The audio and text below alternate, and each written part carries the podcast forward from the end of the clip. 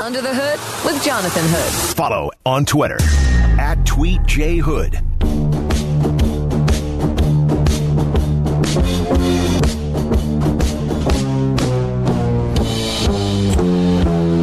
What's up and welcome in. This is Under the Hood with Jonathan Hood. Weeknights at 7 right here on ESPN 1000 and the ESPN Chicago app with open phone lines for you. 312 332 ESPN 332 3776 is the telephone number. Hit me up on Twitter, twitter.com, tweetjhood, also Instagram at IGJHood. Great to have you in as we uh, get a chance to hear from Ryan Hollins. That'll be coming up in a half hour from now. We'll get his thoughts about the NBA in the bubble.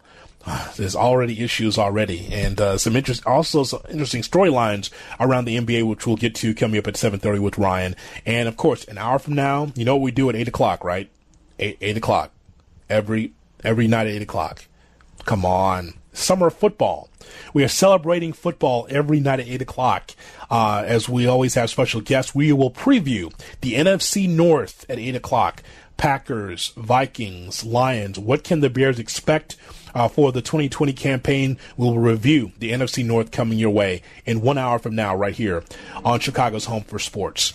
Bill Barnwell, who is a guest on this program from time to time. We get a chance to talk to him maybe two or three times a year.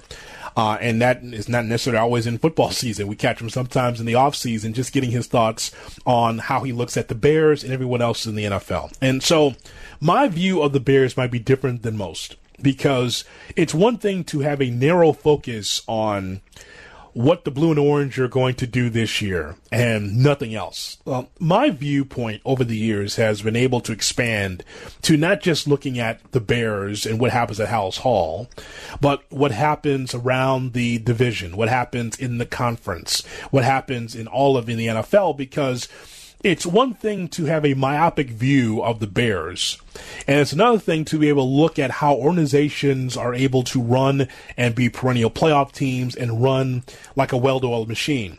See, when you are a Bears fan like I am, um, you have no other choice but to be able to look outside of the state of Illinois and try to figure out how the Bears can be able to be that team that team where every time I take the mic, the phone lines are lit talking about the Bears, uh, where we're trying to figure out okay, 11 and 5, got to the playoffs, fell short of their goal. How can they capitalize? 11, uh, you know, 12 and 4 the next year, couple of um, playoff wins, fell short in the Super Bowl or fell short in the conference game. Those are question marks uh, that I wish that I could be able to address every single year. It would be like me doing uh, radio in Boston, right? Talking about the Patriots or talking about uh, other teams that have knocked on the door of the playoffs, like the Saints. But I'm not in New Orleans. I'm not in Boston. I'm in Chicago. And we're talking about the Bears every single year. And we're talking about how the team uh, is a, a team that is good, but not good enough. What we saw last year is football hell. Two years ago, 12 and 4 get to the playoffs. Clearly, special teams was not on par. They fell short of their goal. Last year, you're just 500, and that's just football hell.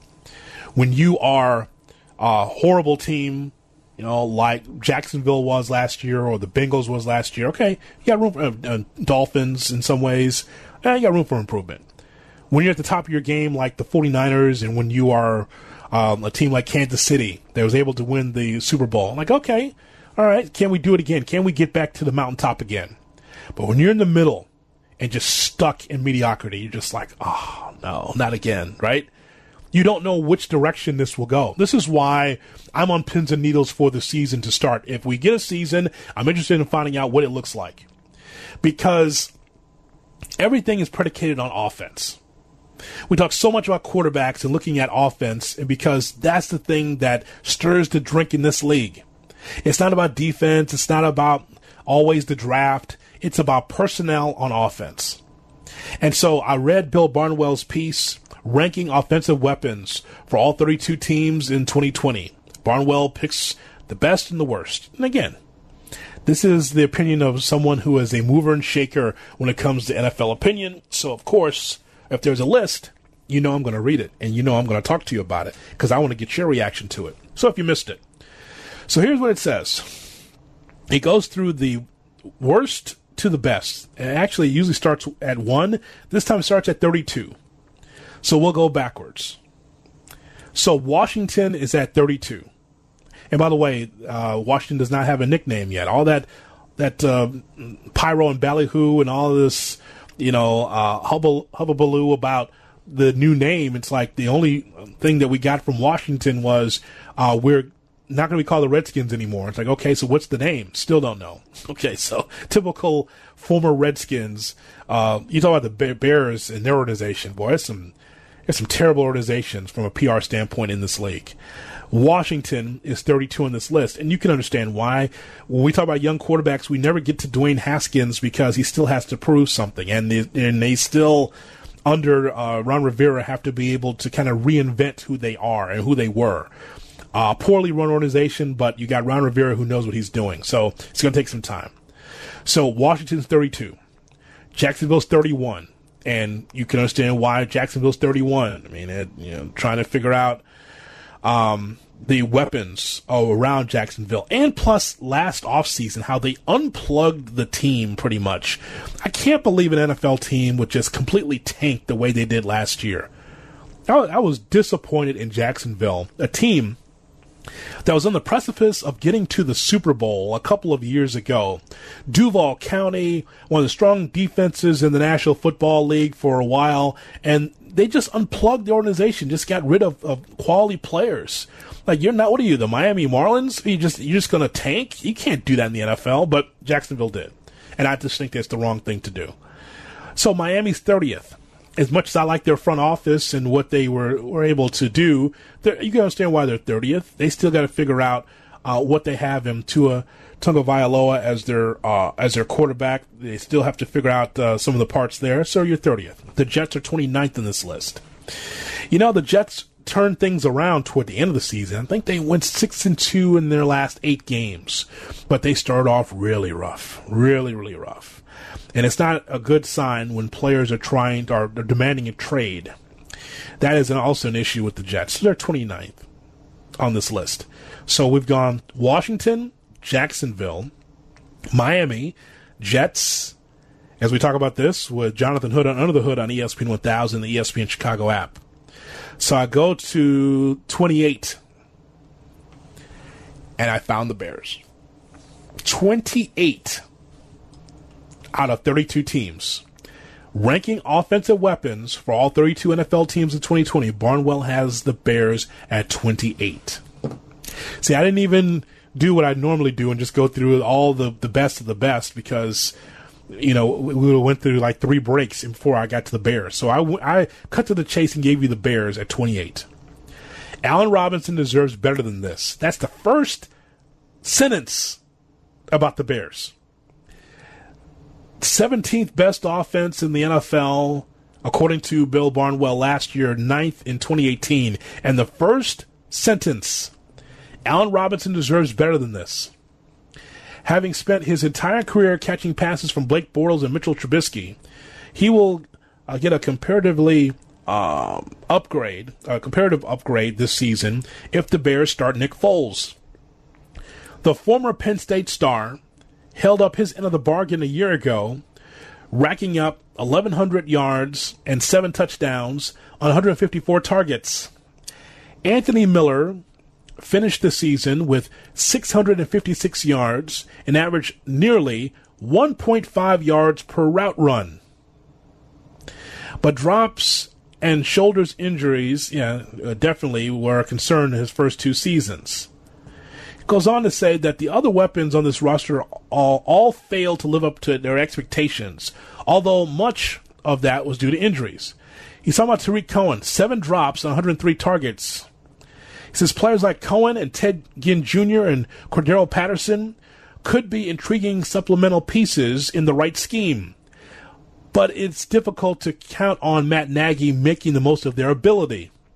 Boy, that's a strong statement. I could do an hour on that.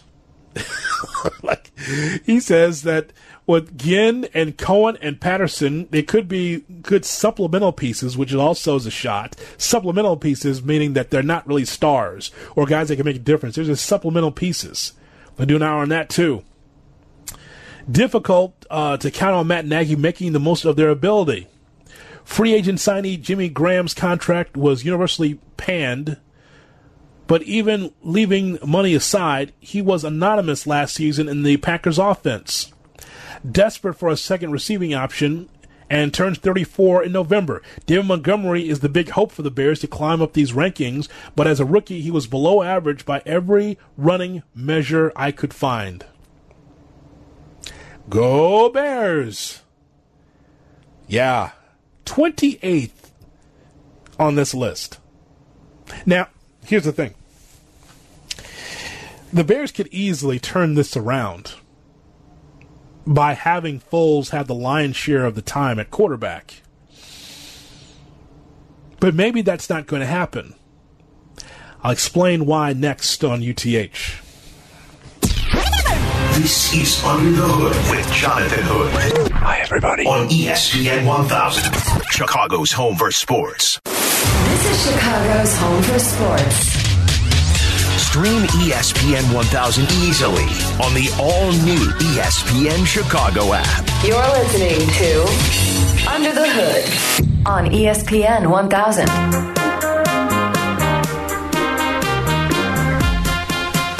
Ryan Hollins, NBA analyst, will join us at 7:30. Give his thoughts on what's going on with the bubble in Orlando, and of course, we know Russell Westbrook has coronavirus, and players trying to leave already. Just it's a weird scenario. It's tempting fate. It's, definitely happening through COVID 19. Talking to you about the Bears right here on ESPN 1000, the ESPN Chicago app. Uh, 312 332 ESPN, 332 3776 our phone number. Anything in our conversation about the Bears and the rest of the NFL that stand out to you, I'll, I'll definitely take your phone calls. Again, we got a guest at the bottom, so I want to get your calls in here uh, and also your tweets at TweetJHood ranking offensive weapons for all 32 teams in 2020. Now, the thing about these lists, uh, I get a kick out of it because I find it intriguing on how some look at the future for the NFL, the future season. You know, Kansas City is number one on this list, and some things I disagree with with this list. Like, for instance, Kansas City's number one, and you're going to give Patrick Mahomes benefit of the doubt. Whether or not you think there's going to be slippage or not, that guy is um, that young man and that offense works. Number two on this list is Buff is um, Cleveland, and that is just based on looking at the roster and thinking that well, at some point Baker Mayfield will come into his own. I don't see that. I don't see that. There's many in Vegas that are trying to put the Browns in the playoffs, and that may happen. I, I don't foresee that because I don't believe in Baker Mayfield. But lists like this has the Browns second, the Cowboys are third, and whether Dak Prescott's going to get a new deal or not, uh, I think that he's really good with Cooper and Gallup, um, CeeDee Lamb, uh, and and good players like that around him. So I think that he's going to be. Uh, I think he's going to be fine. Ezekiel Elliott, of course, running the football. I think that they're going to be fine offensively. Now, there's a ceiling to their success. How good can they be for the long haul in 2020?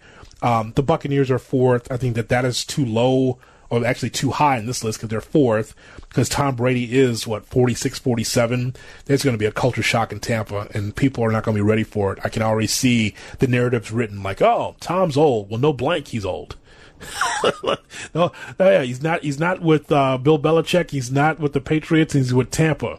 He's with my guy drinking uh, Crown Royal on the sidelines. Yeah, there's going to be an, definitely a, a, difference between Brady the Patriot and Brady the Buccaneer. Uh, the Panthers are fifth in this list, way too high in this list. When we talk about young quarterbacks uh, and, and rosters, we never talk about Kyle Allen. There's a reason. So, you know, I, but here's what I look at though with this list though. When I'm going through the bad teams and questionable teams, the Bears deserve to be in that spot because of their inconsistency.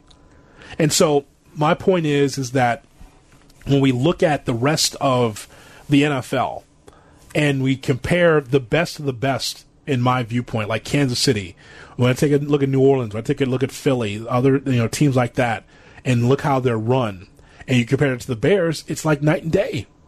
It's night and day. And so we can I can turn a blind eye to this and tell you that now, you know, this they're, they're going to be much better than 28th. Well, what does that really mean? What does that really mean when Baltimore has Lamar Jackson? What does that really mean when the 49ers and what they were able to do to get to the Super Bowl last year with Jimmy Garoppolo. What does it mean when Minnesota once again will be knocking on the door in the NFC North, as well as the Packers will be one two in any way that you want to put it in the NFC North? What does that mean? What does that mean, what does that mean when you have Russell Wilson as a future Hall of Fame quarterback with the Seattle Seahawks? They're 15th in this list, but I know they're top 10. They, they, they, don't do anything special offensively, the Seahawks, but they are efficient and they get it done. What does that, what does that say for teams like the Eagles, as I mentioned, and up and coming teams as well, with young quarterbacks that are showing some signs? See, it's one thing to have hyperbole and just root for the Bears and click your heels and close your eyes and hope that they win the Super Bowl. But we have to look into reality. I know some don't want to do that, but the reality is is that when you look at Tarik Cohen and Ted Ginn Jr. and Cordarrelle Patterson and David Montgomery, and we're looking at Anthony Miller and uh, as well as Allen Robinson and the weapons that Trubisky or Foles have to deal with. They're not bad. They're not bad at all. They're not at the at the very bottom, but everything is predicated on whether or not they can run the offense that Nagy wants them to run.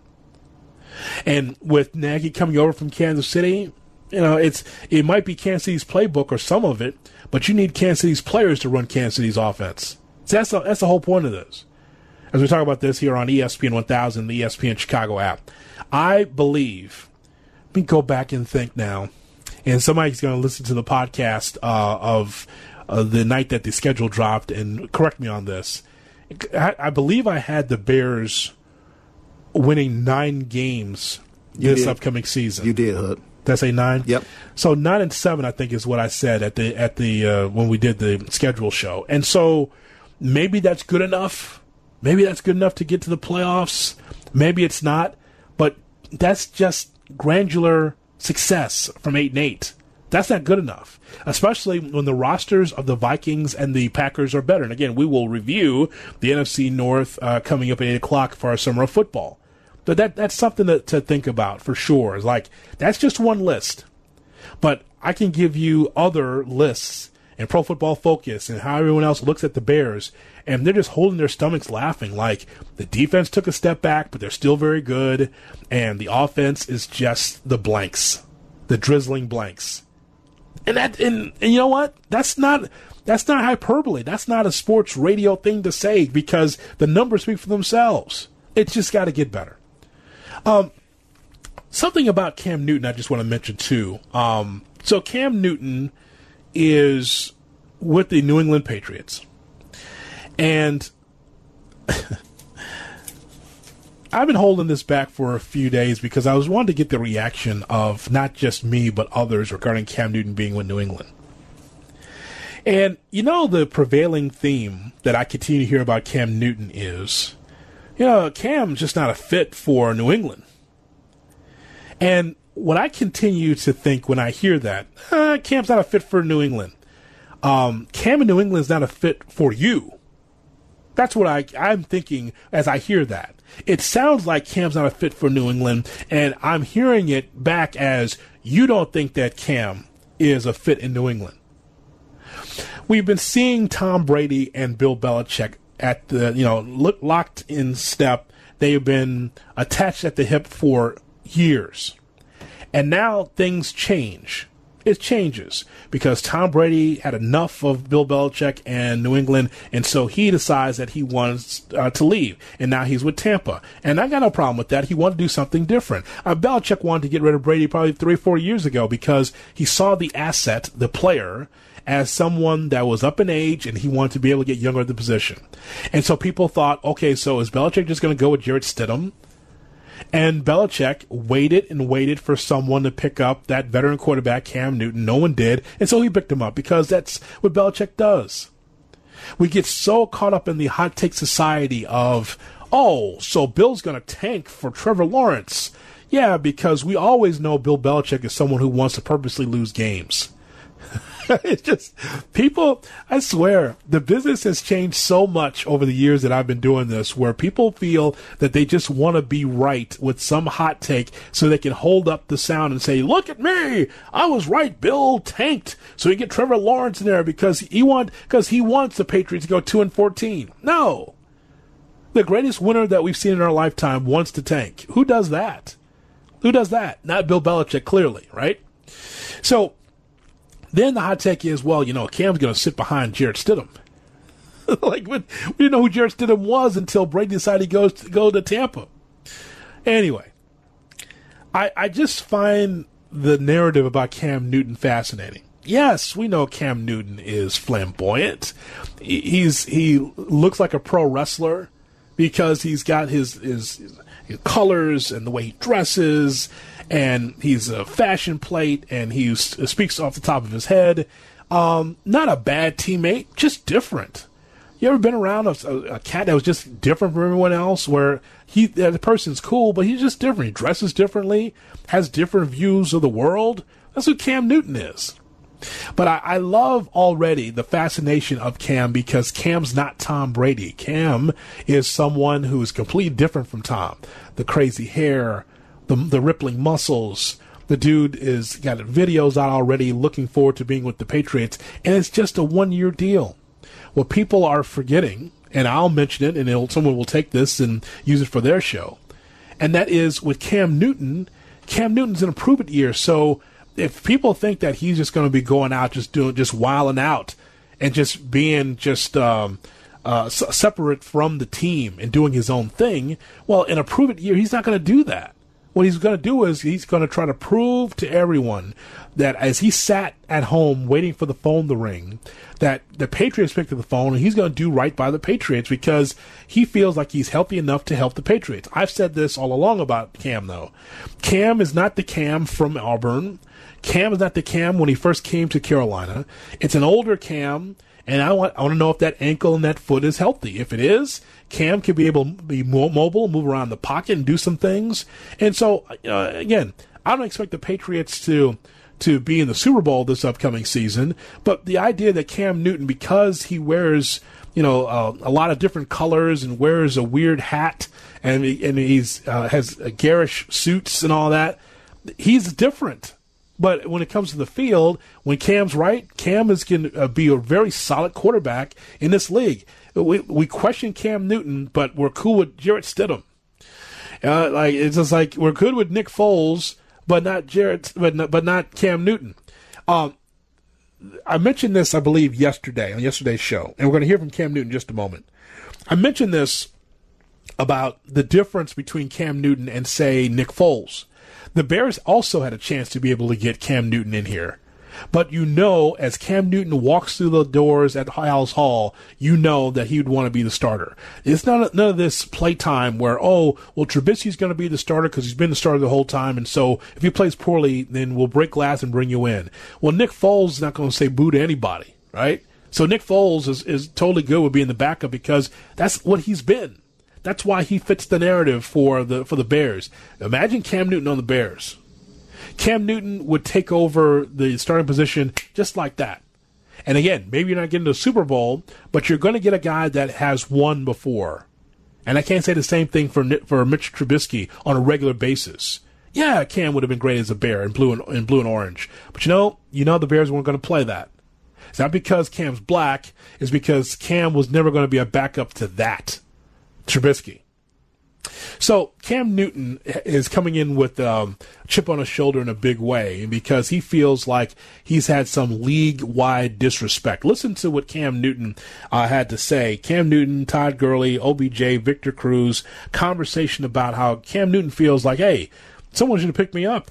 I was like, bro, like they playing with me, and I had to count the days how long I was unemployed. It was 86 nights. 86 nights, like it's just like that. That's two to that's three months. Yeah, almost 90 days. You see what I'm saying? And I'm going through it, and I'm like, okay, early on, like people going to get signed, that I'm looking at, and I'm like, you can't say I'm old because people older than me getting signed, especially at your position. Hello, you know. then I'm like, you can't say it's about injury because people who are injured, more injured than me, are getting signed. So I'm like, okay, cool. Like, what, what like, what, where we at? Then you can't say the talent. So I'm like, hold on. Okay, now I'll be the first person to tell you these last two years, I haven't been putting the best film on tape. That's right there with you. That's just honest. But at the same time, I'm like, okay, there's other people that's been putting film out there that's getting picked up, and I'm like, whoa. Okay, Not now- even picked now- up. They got the starting job. You know, what I'm saying? like I'm like I'm feeling disrespected. Like I'm feeling like, bro, because every team at one point had to say, okay, fellas, Cam Newton, what do we think? Uh, pass. You feel me? And that's the disrespect that I feel. So it's not like I'm I'm I'm I feel vindicated to some degree, but I'm searching for I'm like I'm aiming at I'm going at next all year because it's like I, at, at one point I did feel and I still do feel like a part of me is left because I gave uh, organization everything. What I gave, I don't think other people were willing to give. And it was times where I, sh- I knew I wasn't supposed to be playing. But off of the mere fact of Luke Kuechly, Thomas Davis, you know what I'm saying? Like uh, DJ Moore, uh, uh, Christian McCaffrey, DeAngelo Williams, Jonathan Stewart, you know, Steve Smith. I'm like, bro, I can't give up on them. Like, you know what I'm saying? We play uh, the ultimate team sport in offensive football. That's the ultimate team sport. Because if the guard don't do his job, I can't do my job. Who, who, who is O? You know what I'm saying? Who is a Ty Gurley if the guard don't do, if the center don't snap the ball, if O don't block on the perimeter, how can TG eat? That's the ultimate team. We need a collective group of 11 people doing one thing, not one guy trying to do 11 things. So when we hear Cam Newton's not a fit, um, I think that is from some people's standpoint that they don't see Cam Newton and Bill Belichick standing side by side. Well, it's going to happen in 2020. Some thoughts about the bubble in the NBA in Orlando. What is happening with the NBA? It's right around the corner. We'll talk to Ryan Hollins next on Under the Hood. This is Under the Hood with Jonathan Hood on ESPN 1000, Chicago's home for sports. It's Under the Hood. Follow us on the gram at IGJ Hood and at ESPN underscore Chicago. This is Chicago's home for sports, ESPN 1000.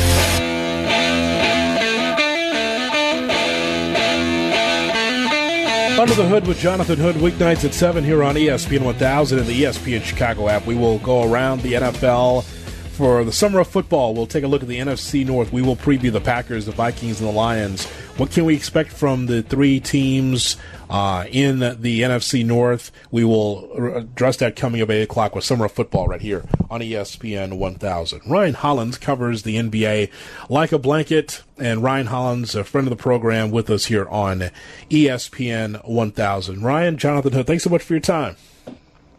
What's up, brother? How you doing, man? Don't, don't start. Don't start with a chuckling. Don't start. Don't, don't start with that. Could you? Uh, fir- first of all, I want to know. I mean, you and and, um, and Haywood are, are tearing up Instagram. You guys are together doing your own show on Instagram almost on a daily basis, are you not? Yes, sir, man. Well, even bigger than uh, Instagram, opinionated seven footers. Uh, we make Instagram uh, content. Uh, we've got actually on uh, YouTube, iTunes, and and Spotify. Uh, the opinionated seven footers podcast will be interview guests like uh, we just did Chauncey Billups, Grant Hill, um, Jamal Crawford. I mean, many, many more, man. Uh, Gary Payton. I mean, down the line, man. And, and we got like, I mean, we got some gold coming up next. So I mean, it's been a lot of fun, man. I like that. I, I enjoy it. You know, I, I'm tuning in because I, it's always good to hear two opinionated seven footers go back and forth on the topics of the day. So you guys are having fun with that. I, I enjoy that. No, hey, appreciate it, bro. You know that, man. You didn't like uh, we don't get anything by you. You you find a way of seeing everything. I'm thinking like, ah, you know, okay, Jonathan didn't see that. He's like, hey, remember you tripped trying to walk to your car last week? What were you thinking, man? Well, I'm a fan, so I, I, I like good content, even if even if it is you tripping on your over your own feet. Um, Oh, so, so I- I want to I want to get your thoughts because you've asked the audience this, so I'll ask you this uh, myself about being in this bubble in Orlando. If you had your druthers, you got family, you know COVID 19 is strong, would you play? I absolutely would play um, f- from two different angles. Uh, one, I'm going to trust that the NBA has put billions or millions of dollars, whatever price tag you want to put behind it, but between it working. Um, two, if the players don't play, uh, the owners can come to the table and rip up the CBA. Not to mention that when it comes uh, time for negotiations, I've never seen one player say that he wants to take less, unless if he's Tim Duncan and Manu Ginobili, you know, trying to keep the Spurs together for another championship run. That's the only other scenario where players would be willing to take less money. And I say that because you have to understand the business of basketball, man. If if, if you put your if you make good on the sponsorship ads and the TV rights, and we're talking about Turner, we're talking about ESPN, we're talking about Gatorade, McDonald's. All those sponsors pay a lot of money to see basketball. They don't pay for you to voluntarily sit at home. And my hat goes off to all these sponsors because they've stayed patient, knowing that dude, no one could have predicted COVID 19. It is hitting all of us. So, you know, from a player standpoint, from a professional standpoint, if you don't have any risk of being sick or some problem, you should be there playing basketball, man. Uh, I want to get your thoughts on the Ben Simmons news. Uh, ben, ben Simmons is really polarizing. You can't find five people in a barbershop to be able to agree on what Ben Simmons is. It's, it's I'm like it's not even negative. Ryan is just trying to figure out like what is he going to be. Uh, do you see him exclusively as a power forward for the long haul? Man, I don't see him as a power forward right now. Mm-hmm. I mean, this, this the honest God to God truth. You can put him at power forward, but he's not a power forward. He's going to bring the ball up court. He's going to attack the basket, or he's going to go into a dribble handoff with one of the wing players, something that he's always done. And he's kind of like, if you didn't have Joel Embiid down low, the entire floor would be opened up for Ben Simmons. And I think there's a lot of heat at Ben Simmons right now because he doesn't shoot jumpers. And to me, not so much that he doesn't shoot jumpers. I'll tell you, as a former player, you know, competing against a younger LeBron James, LeBron wasn't the greatest shooter. Shooter, Jonathan, you remember that? Mm-hmm. And our scouting report would say, "Hey, like, like let LeBron shoot the basketball." And in the beginning of games, first half of games, LeBron would get up a number of three point shots.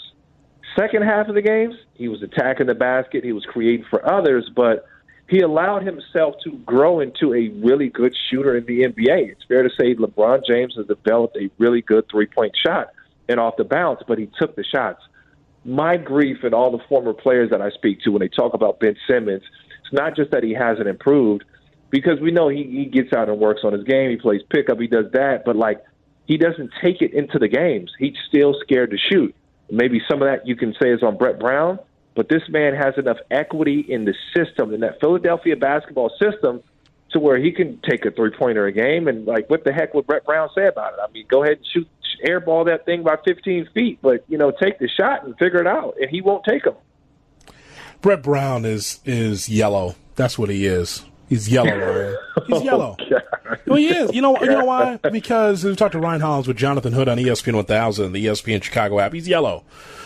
I mean, he, he comes across like Mayor Quimby is just like, ah, you know, Ben, he guaranteed me that he would shoot a three a game. It's like, well, like, wait, you're the head coach, man. Like, like you, well, it's not like you, you know, are going to rule with an iron fist, but can't you finesse Ben into be able to shoot the basketball? Mean, I mean, what, what, kind of power do you have as a head coach that you can't get one of your guys to shoot the ball? Yeah, if you if it if it's going to be an air ball, it's, it's not going to be on Shaqtin' the Fool. People know that he's got issues, but it, he can work it out though. Why why can't why can't Brett Brown be better? That's what I'm saying. It's hard for me to put this on Brett Brown, man. Like if your coach says for you to shoot the basketball, you don't shoot the basketball. The only other option is put Ben Simmons on the bench. And with no Jimmy Butler, it's really, really hard to put Ben Simmons on the bench. You get what I'm saying? Like if Jimmy, if, if Jimmy was there and JJ Redick and you know you had a couple Tobias Harris, you got a couple other guys, you may say, okay, I, I can put him on the bench. But this team right now, you can't. He's all you got. You got to figure it out a way to make it work. And like I said earlier, Johnson, like dude, he's been playing power forward. He can guard. In, if you watch Ben Simmons, let's let's reel it back. If you watch Ben Simmons, bro, he's one of the most talented players, just raw talent that we had ever seen. You compare his skill set to LeBron James because there's not too many guys around six foot nine that can guard all five positions, handle the ball full court, and have legit court vision. When I say court vision, not that he just gets assists, he can anticipate a guy getting open, hit him in stride for a three point shot or a layup. That's when I talk about vision. That's where the frustration sets in. When you have the label of a of a of a more athletic Magic Johnson, that's the excitement that people had around Ben Simmons. And, and Jonathan, you remember, bro? I came on the show a couple times early, and I said, "Hey, Philadelphia is not coming out the East." And you know, Stephen A. Smith and these guys were like, "Oh, Philadelphia is the best thing since sliced bread." I said, "No, nah, Ben Simmons won't take a jumper." Now, now everybody's like, "No, we've been saying no." Ryan Hollins was one of the first to say that that deal wasn't going to work out. But I think Ben is an all star in the league for years to come. But it's just, dude, he's got his work to do. Popovich would get him to shoot the ball. Popovich would bench his behind too, the same way he did Tim and Tony Parker and all those boys. Also, hey, Brett Brown ain't got that. Hey, he ain't got that type of. He ain't got it in him, dog. He, he don't have that type of rope. All right, that'd be kind of funny.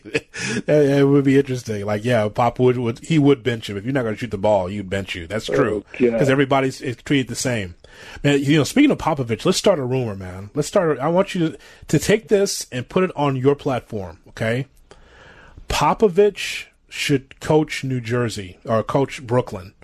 He, he, he should coach Brooklyn I, I think his time has run out in San Antonio. I'm not saying he should be fired. I'm just saying that sometimes some people just need um, a fresh coat of paint.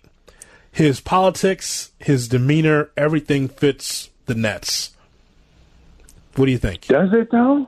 Does it, it though? That doesn't work in Texas. I, I don't. I, I, wouldn't say so. I don't know. You, don't you, you want to so. why? Like, like, am I going to tell, like, like Kyrie Irving to, to play the like the pass and cut or run the through offense or you know like like like is Kyrie Irving like like forget like Kyrie's a bad man. He got a ring. He got all yes. that all that all that jazz. KD does too. You gonna tell him like, hey man, pass the ball and cut, dog.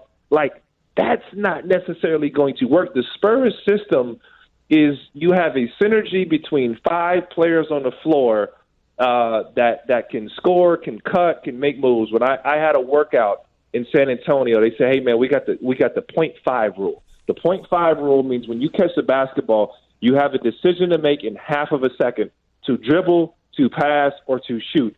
Do not hold the basketball. How in the world are you going to tell Kyrie Irving and KD that? Now, do I think that Popovich is a bad coach? Heck no. Mm-hmm. Popovich can go to another situation per se like uh you, you know, I mean Rick Carlisle ain't going there, but like you gave him a young star like a Luka Doncic there, if you give him a uh, even like a Zion Williamson with the Pelicans or a team that has a I say the Pelicans, a team that has a lot of good players but nobody that's necessarily great. That could be a thing. DeMar DeRozan was used to having the basketball in his hands, and you say, "Well, pass and cut." LaMarcus Aldridge really demanded to just sit on that left block and and post up and shoot mid range jumpers rather than three point shots. So you have to give him stars that are going to work. And when you lost, when he lost Kawhi Leonard, a guy who fit the system, who was the heir to the throne, you didn't get the best things back in return. You don't, you know, you didn't get equal value, and it even wasn't that Demar's not a star. That system didn't fit what he does best. So if I'm Gregg Popovich, I'm looking for a young star to build off in a system that's going to trust what he sees because his vision may not be the same. Dude, Jonathan, last thing I'll say to this: when I played in Europe, the pass and cut central because they're not as they're not as skilled, so they have to beat you with the three and the passing and cutting and and all that. All right, they have to play a different brand of basketball. You know, the only uh, team that they look up to, San Antonio. Gregg Popovich is king in Europe. Everybody wants to copy what he's doing, and that's why they've had success. But Gregg has to get a star that fits that type of system. I I just know that if I'm KD and Kyrie, I want to be coached, and I want to be coached by the best. Like he, they can't they can't mess up my game. I'm already great. I just want someone to enhance it. But you know, I, I think that's Ty Lue. I think that's Ty Lue. He's had listen. Yeah. I played for Ty, Ty Lue, bro, twice in in Los Angeles and with the Celtics. Tyronn Lue has the ability to talk to stars the way they need to be talked to. I've seen him get on Kevin Garnett in big moments. I've seen him cuss out Blake Griffin. I've seen him talk to Chris Paul. I've seen him get on Ray Allen and Paul. Like I've seen him talk to all these guys about what they need to be doing for the team to have success. I'm not saying it was demonstrative, but it was real talk. He was able to talk to LeBron James. I think Ty Lue is the guy where he still has a player's respect. He's sound defensively, and he's had success with Kyrie also. Keep that in mind. So I, I think from that perspective, it's a Ty Lue it's a Mark Jackson. I'm not saying that Pop ain't, ain't got his stripes, and, and I'm sure he and KD have some Olympic, uh, and even uh, Kyrie have some Olympic uh, success there. But as far as in the NBA, I think that's more tired Mark Jackson, man. Yeah. Uh, lastly, and I appreciate your time. I just want to get your thoughts about the the Rockets with Russell Westbrook. We continue to see players, and this is Ryan, unfortunately, this is just part of the sports landscape here. There's going to be cats that's just going to catch this COVID 19 and have to be quarantined and then come back to the team. And so, and I saw Harrison Barnes, he tested positive with, the, with Sacramento. So, this is a thing here. And with the Rockets, it's a more one of the more intriguing teams in the NBA because of how they've tried to go small here. So, what are your thoughts on the Rockets once Russ comes back with Harden? Is it an ideal situation? No, not at all. Your your star missing with COVID. Uh, if he was going to miss, I would say maybe this is the deadline for a star to be missing with COVID because the last thing you want is Russell Westbrook to be getting COVID 19 in the middle of the playoffs. And I know there's been a few people that have gotten COVID twice, uh, but I, I, it's very unlikely. Uh, and who knows, Russ maybe, you know, he may be still be working out. He may be asymptomatic. I don't know his exact diagnosis. So I, I think this is an ideal time to get it. I've talked to him earlier in the summer. I know he's been busting his butt all summer long and, and working out. But if you're going to have success for the Rockets, you need A plus plus games out of Russell Westbrook. You need A plus plus out of James Harden. That's the only way on God's green earth that they have a chance to compete and win. And they are a team that's the, one of the more intriguing teams that I've ever seen because they're going to be a headache to guard if they knock down the three ball, Jonathan. Well, I'm looking forward to this this restart. And if I'm Adam Silver, by the way, if if there's no Beal, if there's no Bradley Beal, there's no Wizards. Just slide them off of there. Just slide them out. You didn't you didn't need them to start with. You didn't need no Wizards on their team. Hey, hey, but you know what? Hey, hey, there's a Wizards fan base that just wants to see their team go out and play. Now, you'd like to see them compete, but like you want to see basketball. There's something to end the year on, and ask that that regional Wizards, uh, you know, TV package if they want to get a couple of more of their games off. You know, so I'm sure the Wizards fan base will enjoy it. But you know, maybe Jonathan Hood may be a little rough on him, man, for, for not for not showing up. I can just see Clinton Yates now, like, yo, yo, bro, bro Shabazz Napier, though, man, he's the best. I can't wait to see him. Bradley's out. We got Napier. It's all good, fam.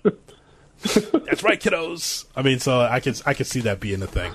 All right, man. So, so uh, again, there, I love what you and and Haywood are doing on that podcast. You're having fun, and I, I enjoyed that. It's it's great content. Hey, great, great content. No, I, I appreciate it, and uh, we're on CBS Thursdays also. We we made it to the big times like you, Ooh. man. So make sure you check us out there uh, will be on uh, Thursdays, and it, it's a it's a really cool deal, man. Trying to build the momentum, trying to be like you one day, man. on the CBS uh, Sports Network. So, are you wearing the eye jackets? I can't wait for you to wear the CBS eye jacket. It's gonna be great. No, we do. We can't wear eye jackets at home. We're supposed to be like the cool guys. Like if I call a game, I put on the eye jacket. I don't. I don't, I don't wear the eye jacket at home.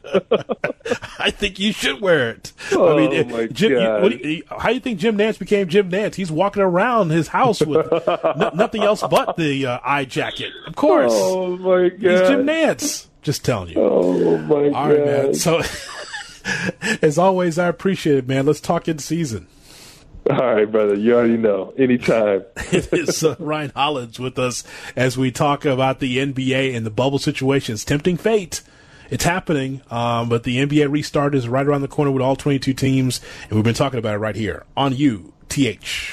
This is Under the Hood with Jonathan Hood on ESPN 1000, Chicago's home for sports.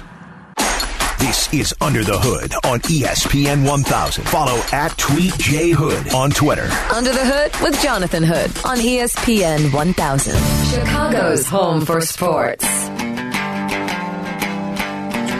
We will preview the uh, NFC North coming up at 8 o'clock right here on ESPN 1000 with the summer of football. You know, as you well know, there is a distinct difference between the North and the South in this country. And the way things are run, the way the people react to things, everyone's not the same. It's a, it's a difference, especially when it comes to uh, college football. So, me living in Big Ten country and watching college football, the Big Ten and out west in the Pac 12, they look at the world maybe differently than the South. And the SEC really wants to make sure that they will be cleared enough through COVID 19 to be able to have fans in the stands and have college football. You notice in the Big Ten, clearly Commissioner Warren was like, okay, we're just going to do just conference only and just um, have games in the Midwest. And in the Pac 12, they did the same thing. Like, okay, we'll just have conference games. We will not have non conference games and zigzag across the country. But the SEC in their football season, and again, Monday was supposed to be a decision, and then it says no decisions, according to Harry Lyles from ESPN. No decision have been made regarding the SEC football season, but the conference announced today that it will postpone the start of volleyball, soccer, and cross country competition at least through August 31st. The SEC had an announcement that the delay of the competition will include all exhibition and non-conference games, and that any rescheduling of non-conference contests impacted by the postponed start of the fall seasons in volleyball, soccer, and cross country will be determined by each school. It, it's just you know that COVID nineteen is here. And the Big Ten and the Pac 12 did something a little bit differently than most. They were the first to say, yeah, let's just travel in close proximity in the Midwest if we can, in our own conference, so we don't have to travel so much because we don't know what the fall will bring. The SEC, oh, ah, we like our college football. Let's just wait and see what happens. That's just, I mean, that's just the way it is. Listen, I'm an SEC fan. I'm a Georgia fan. And so I, I understand, but it's just kind of funny how some people look at something, you know, one thing and they look at it differently than others in the world. COVID 19 is here. And the point is, is that you're trying to figure out how to be able to navigate through it. Uh, Paul Finebaum, who is the college football maven here at ESPN, said that this time right now, pretty big. The next two weeks could be the most important two weeks in the history of college football because either way they go, uh, the decision uh, could be cataclysmic. If they decide not to play, uh, they will they will lose hundreds of millions of dollars. Many athletic departments will not exist. And if they if they foolishly go ahead without having the facts and without having uh, any sort of protocol in place, which right now I'm afraid uh, they, they don't have one. Uh, they could blow up the sport forever. So it, it is a Sophie's choice. Going to be watched very closely. And, guys, all the, the political conversation uh, on either side is not going to make any difference. But the spotlight, while everything else is going on, uh, NFL, MLB, uh, the NBA, uh, the, mo- the most devastatingly difficult decision lies in the hands of the people that run college football. We just can't figure out who those people are right now. So the thoughts from Paul Finebaum, and it, it is very, very important to see exactly what happens with college football uh, in the summer and the fall. Will it be a spring sport? Big questions about maybe college football will start in the spring of 2021 because of COVID 19. We'll keep our eyes on it. Summer of football as we preview the NFC North is next. This is Under the Hood with Jonathan Hood on ESPN 1000, Chicago's home for sports.